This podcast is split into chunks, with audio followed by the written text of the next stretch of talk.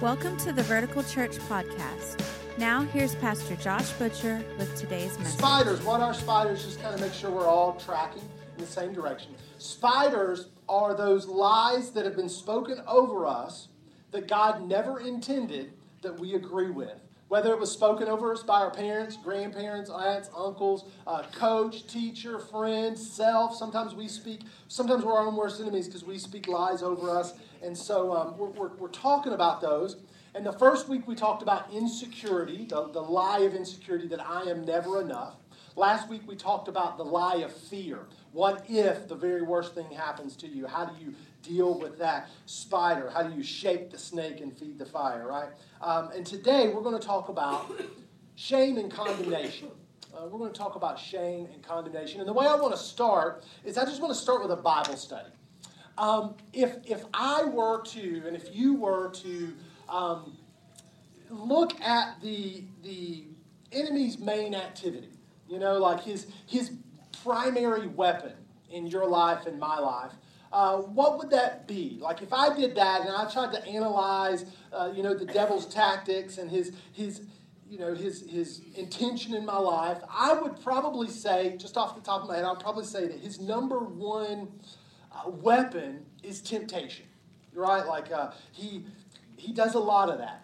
He, uh, he tempted Adam and Eve in the garden, right? Snakes slithered along. We hate snakes, and snakes slithered along. Um, and, you know, eat the, eat the fruit of the tree of the, the knowledge of good and evil. And they, they did, they ate it.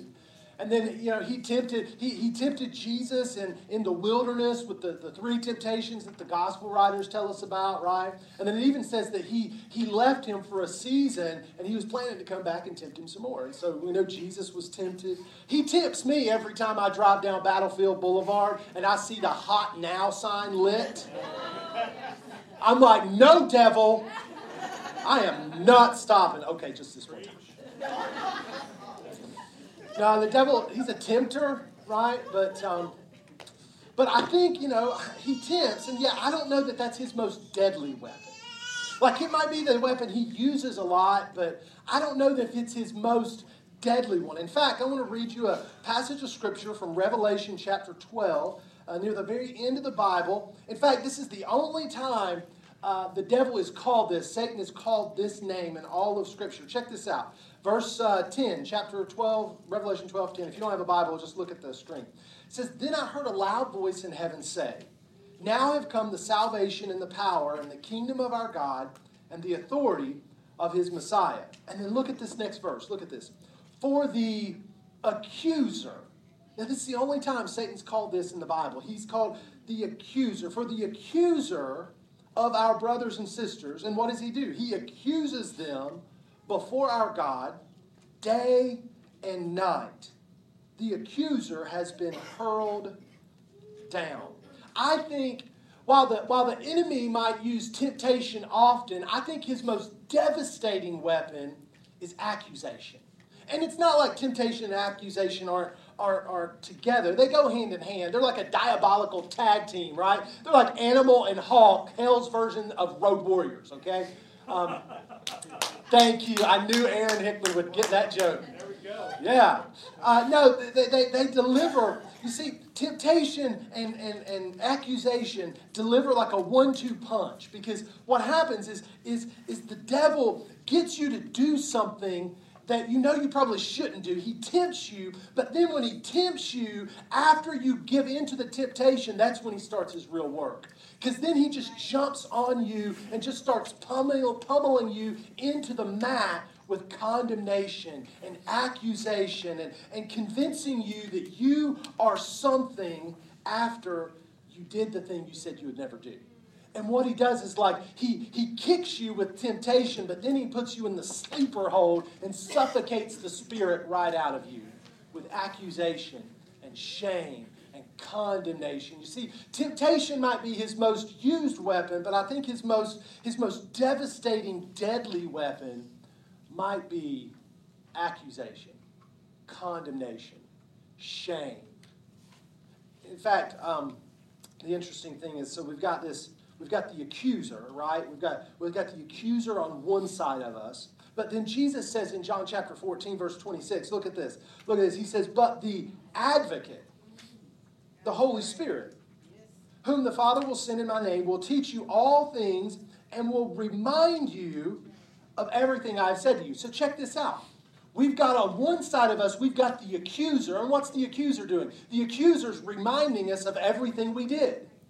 Look at what you did. You remember what you did. You said that. Can't believe you said that. You're just a jerk. You're no good. You are messed up. You're a horrible husband because you said that. But then on the other side, we've got the advocate who's reminding us not of what we did, but of what Jesus said. And so it's like we're, we're caught in this, in this continual fight between the accuser and the advocate, the accuser who's trying to make us ashamed, the accuser who's trying to make us feel condemned, and the advocate who's reminding us of what Jesus said about life. We have an, an advocate, a defender, because thank God I need defending from some of the stuff that I've done, right? Like I've done some horrible junk in my life, and so I need an advocate who's got my back, but at the same time, I have this accuser who just is unrelenting in accusations, just continuing, continuing, continuing, accusing God's servants day and night, Revelation says, day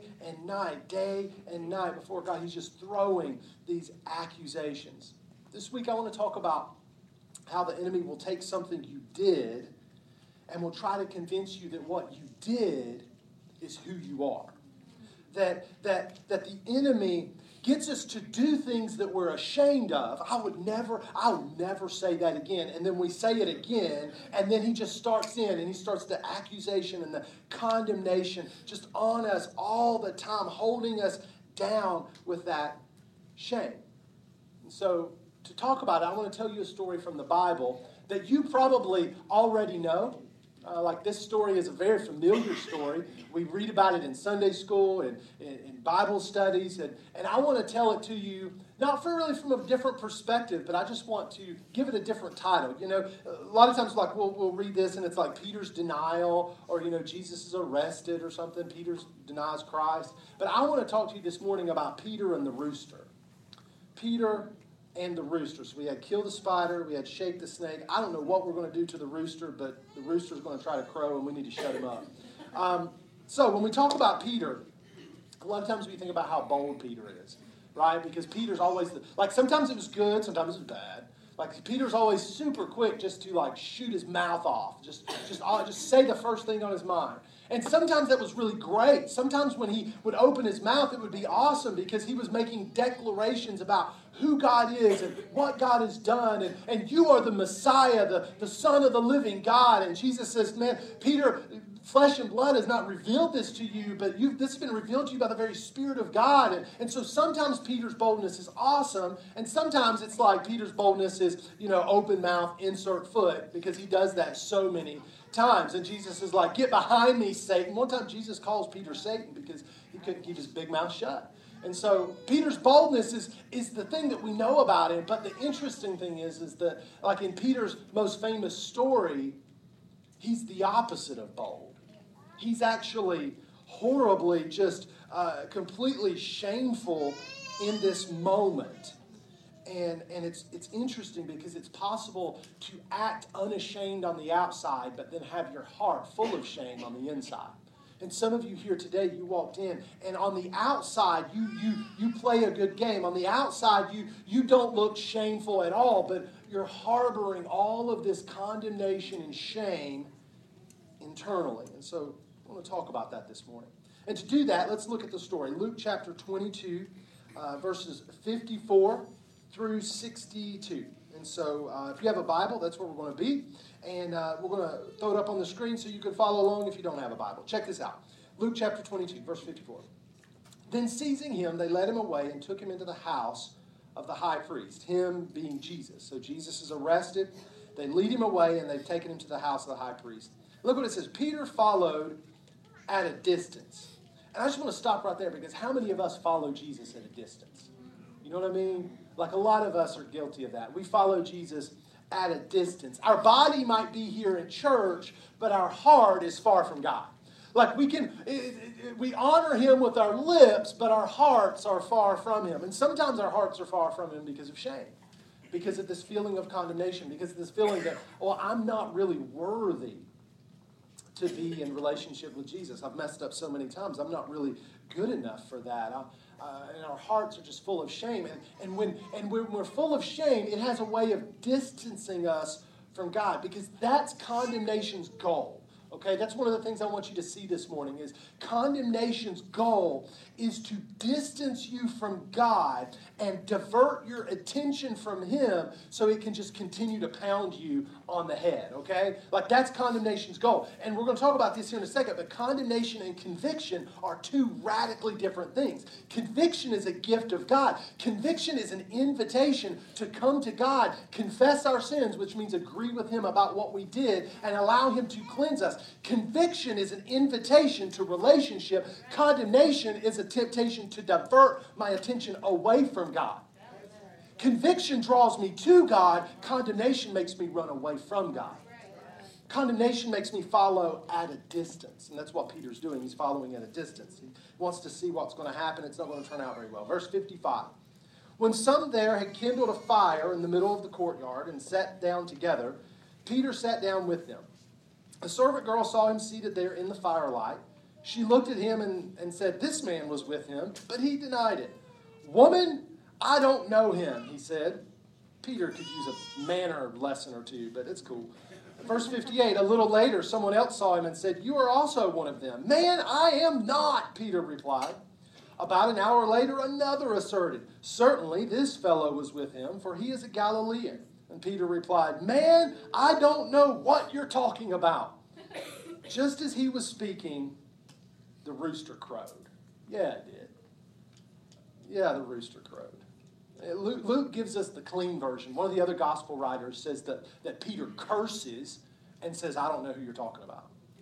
It's the, it's the pressure of the moment gets to Peter because, because he's, he's afraid that his association with Jesus is going to get him in trouble. And so, so that fear, that shame pushed him to a distance, and now the rooster is crowing. And it's reminding Peter of what Jesus said that he was about to do. Jesus, Jesus told them he would do this. And Peter, so strong, man, Peter asserted, he's like, I will never, never, Jesus, no, you are wrong, Jesus. I will never betray you. And then now he finds himself in the rooster's crowing. Can you hear the rooster crowing in your life? The rooster's crowing. And then look what happens. Verse 61 The Lord turned and looked straight at Peter. Then Peter remembered the word the Lord had spoken to him before the rooster crows today. You will disown me three times. And he went outside and he wept bitterly. Because that's what shame will do to you.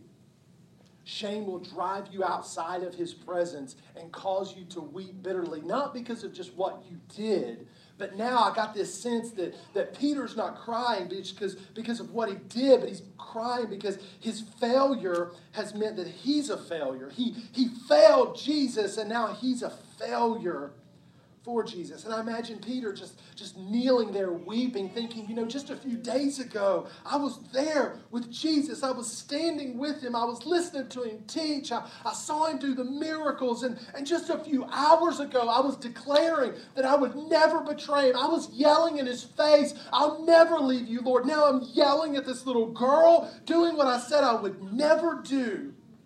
And that's the moment that the accuser jumps on you and just starts. Like you, you already realize what I did was wrong. But then the accuser starts. And he starts hurling his accusations. And they always come in first person, okay? The accuser always talks to you. Like we said week one, the, the, the spiders always talk to you in first person. So, so, so you realize what I did was wrong, and then the accusation starts flying. Like, like Peter's thinking, what's wrong with me? Why? Why do I always do this? Why do I get myself in trouble with my mouth? Why, why do I mess up everything? Why is it that I'm always rubbing crap all over the blessings of God in my life? Why am I just like my dad? Why do I fly off the handle and, and say words in anger that I didn't mean? Are we talking about Peter are we talking about me? Maybe both. What are the accusations that swirl around in your mind? What is it that the what is it that the rooster crows at you? What's wrong with me? You're you're just like your mom. You're always manipulating people. You're always gossiping. You're always cheating. I'm just like my mom. I'm just like my dad. I always lose my temper. Some of us have our own issues, right? Like you have your own issues. Some of you struggle with your temper and you get mad and you fly off the handle and you you cuss at people and, and, and, and swear at them and, and, and, and, and it's not like in, in jest but you're, you're angry and you let your anger drive you to say things that you wouldn't normally say. And, and some of us are manipulative and we, we twist our words and we use our words to get our way to fulfill our selfish desires. And some of us we have substance abuse problems because we say well i'm just going to have one or two but one or two turns into five six or seven and i'm standing in the driveway of my own house while my kids are woken up up by my screaming at my neighbor because we're in a fight now because I don't have enough self control to be able to manage my life and my situation. And now the spider just starts accusing. And the rooster starts crowing, crowing. It might have even started as conviction, but, but it's turned into condemnation. And condemnation is a weapon of the enemy. Like we said, conviction is a gift from God. It's, it's God. It's God coming to us and saying, hey, hey, you see this in your life? Let's talk about this.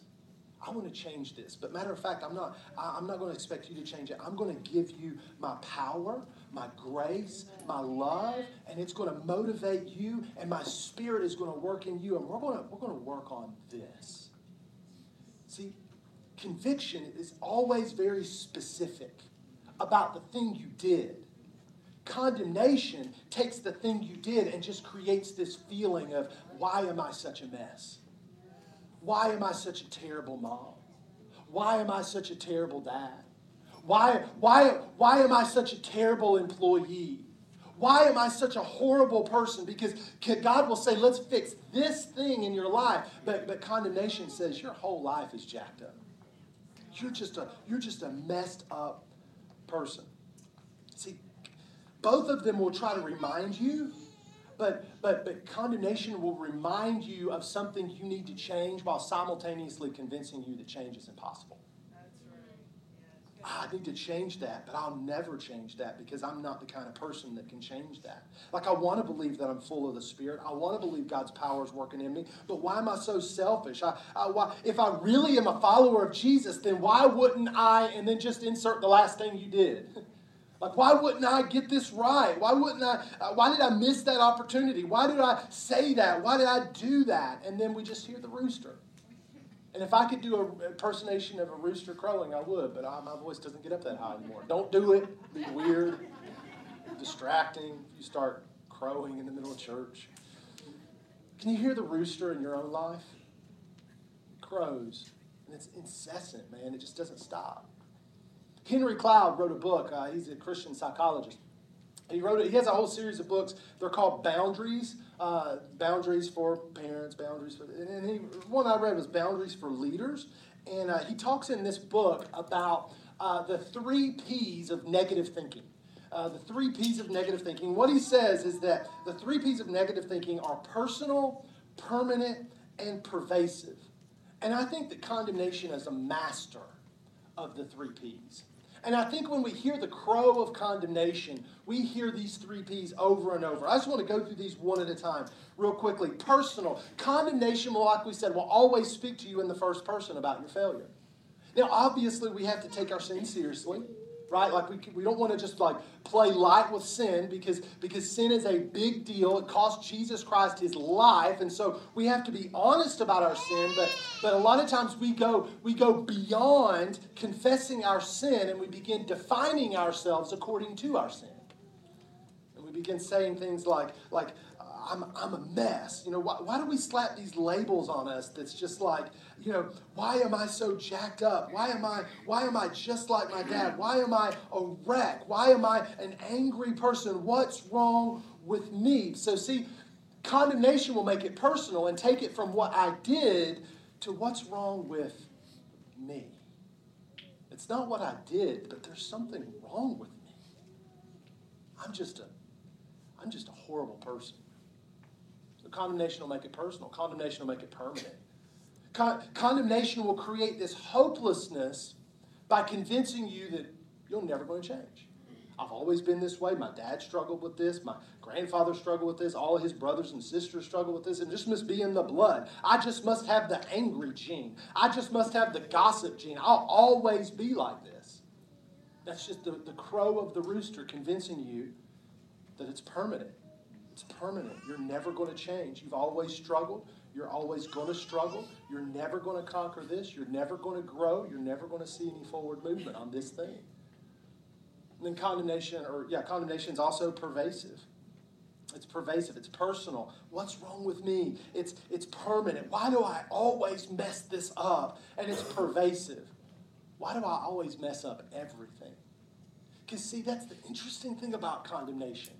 It'll take one area of your life and then spread it to everything else. When the truth is, you're doing really good everywhere else. Like the truth is, you're doing awesome in so many areas of your life, but there's this one thing, this one test that you're failing. And so you just say, man, because of that, everything is messed up in my life. It's pervasive. It just it, it, it isn't satisfied to just wreck one room in your house. It wants to pour the gasoline, light the match, and set the whole home up on fire, right? Like let's just light it all, watch it burn, because my life as a whole is messed up. And you just hear the rooster crowing.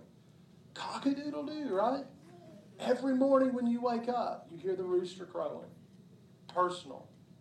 It's permanent pervasive. What's wrong with me? Why do I mess up stuff? Why do I mess up everything? Why can't I ever get this right? And see what happens. Peter wakes up the next morning, right? And guess what wakes him up the next morning? The rooster crowing.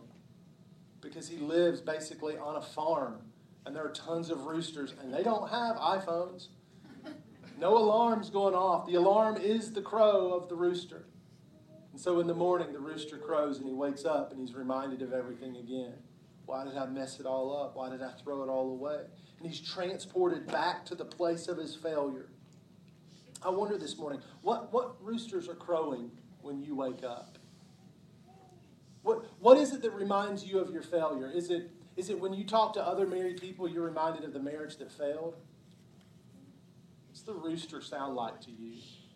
Is it a relationship that you wrecked? Is it, is it, is it a job that, that, that, that you lost because, let's just be honest with you, you were lazy and you showed up, you couldn't show up to work on time. And so you got, you got fired. And now it's just like, you know, every time you, you, you hear that rooster, you're just taken back to that same place.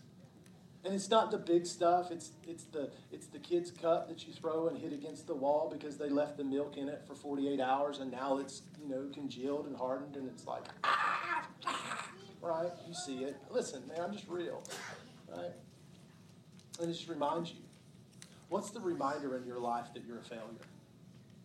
That you mess up everything? Because that's how the devil operates, man.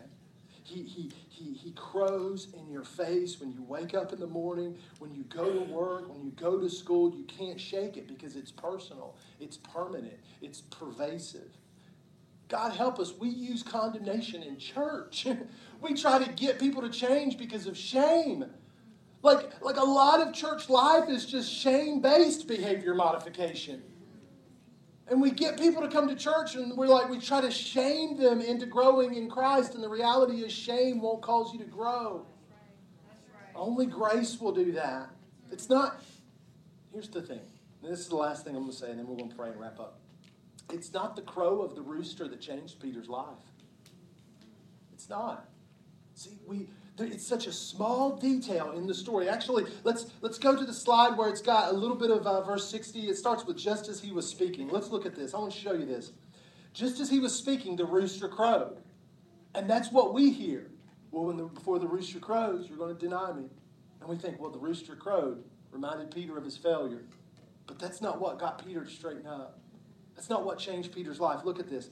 Just as he was speaking, the rooster crowed the Lord turned and looked straight at Peter. Then Peter remembered. Friend, the crow of condemnation wants to divert your attention away from the face of Jesus. so that you never see him look back at you. Wonder what Jesus' face looked like in that moment. Was he disappointed? Couldn't be. He prophesied to Peter that he was going to do this. Jesus knew this was about to happen, so he wouldn't be disappointed. Was he did, did Jesus put his angry eyes on in the moment? No. Because Jesus already knew he, that, that Peter was going to be the guest preacher on Pentecost Sunday, and thousands of people were going to come to know him. Jesus didn't look at him. I bet Peter saw the same thing that he saw in Jesus' eyes for three and a half years the same thing that inspired his, his total allegiance and devotion. See, it wasn't the crow of condemnation that changed Peter's life, it was the look of love that turned everything around for Peter. It's when he was at his lowest point, he wasn't driven away from the face of Jesus by the crow of condemnation. He saw the look of love on Jesus' face because isn't that what Scripture says? That it's his kindness that causes us and brings us to repentance. You see, some of us are afraid of looking God eyeball to eyeball because we're ashamed of what we've done. Because we've listened to the crow of condemnation so long. Now we are convinced that, that, that Jesus won't love us because we're not worthy of it. And some of us today, you can't look God in the eyes because of what you did. Shame is trying to make you hide from God. This is what happens to Adam and Eve, right? Like they, they, they, they, they take the bait, they take the temptation, then they, they, they, they start hearing the crow of condemnation, and God's looking for them. And Adam says, What? He says, I hid because I heard you coming. That's what condemnation will do. It'll cause you to hide when God comes close.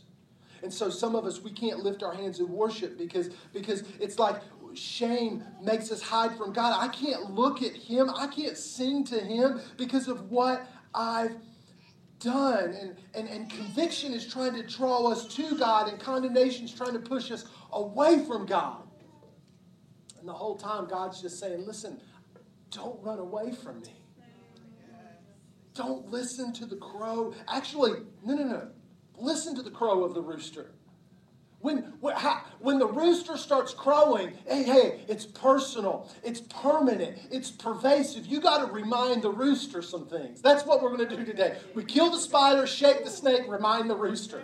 That's it. Remind the rooster. Here's how you remind the rooster. When the rooster starts coming, why, why am I so messed up? What's wrong with me? And he, starts trying to make it make it personal. That's when you say, "Oh no, no, no! It is personal. For God so loved the world, not just the world, rooster. God so loved me that He sent His Son to die for me, not so that I would be condemned, but so that I would be saved. Oh, it's personal. His grace is personal in my life. Let me talk to you about being personal. What's wrong with me? No, what's right with me? I am a child of God. I am adopted by the King of Kings and the Lord of Lords. I am His, and He is mine. It's personal. It's permanent. You're always going to be like this. You're never going to change. You're always going to struggle with this. The rooster just comes and, and he crows and he said, and you say, no, no, no, no. You know what? I know what's permanent. For I am convinced that, that, that nothing in all of creation, neither height nor depth nor anything, can separate me from the love of God that is in Christ Jesus my Lord. We want to talk about permanent. Rooster, I'll tell you something that's permanent. The love of God is permanent. Nothing I do is going to separate me from his love. That's permanent. And it's pervasive. Oh, yeah, it's pervasive. The one who's filling everything with his glory is filling my heart. And he's taking me from glory to glory as I stare at his face. Oh, it's pervasive. It's working its way out in me. And it might not got to that spot yet, Rooster. It's still working its way out. I've accepted Jesus. I've, I have his spirit living inside of me. And it's working its way out of me. Because that's what the, that's what the Holy Spirit wants to do. You see, the Holy Spirit wants to come inside of you for you and then work its way outside of you for others. so Jesus says, You have an accuser and you have an advocate. And the accuser wants to remind you of what you did, but the advocate wants to remind you of who I said you are. So, who are you going to listen to? Are you going to listen to the accuser or are you going to listen to the advocate? Who are you going to listen to this morning? The crow of the rooster? Doesn't want to. He, the, the crow of the rooster is just going to remind you of all of your failures. And you know what? You're going to fail. You're going to have a dark moment. You're going to drop the ball. You're going to say some stuff. You're going to do some things. But but like Jesus tells Peter, prophesies to Peter before he, he even he even denies him, he says, But when you turn back, not if, but when, when you turn back, Peter, strengthen your brothers. What are you going to listen to this morning? Whose voice are you going to hear? Because the voice you the voice you listen to will determine the future you experience. Let me pray for you this morning.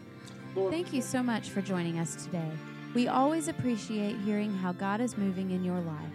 We all have a story to tell, and we'd love to hear yours. Please visit verticalchurch.tv and click on the little pencil icon called Amen Corner to tell us your story.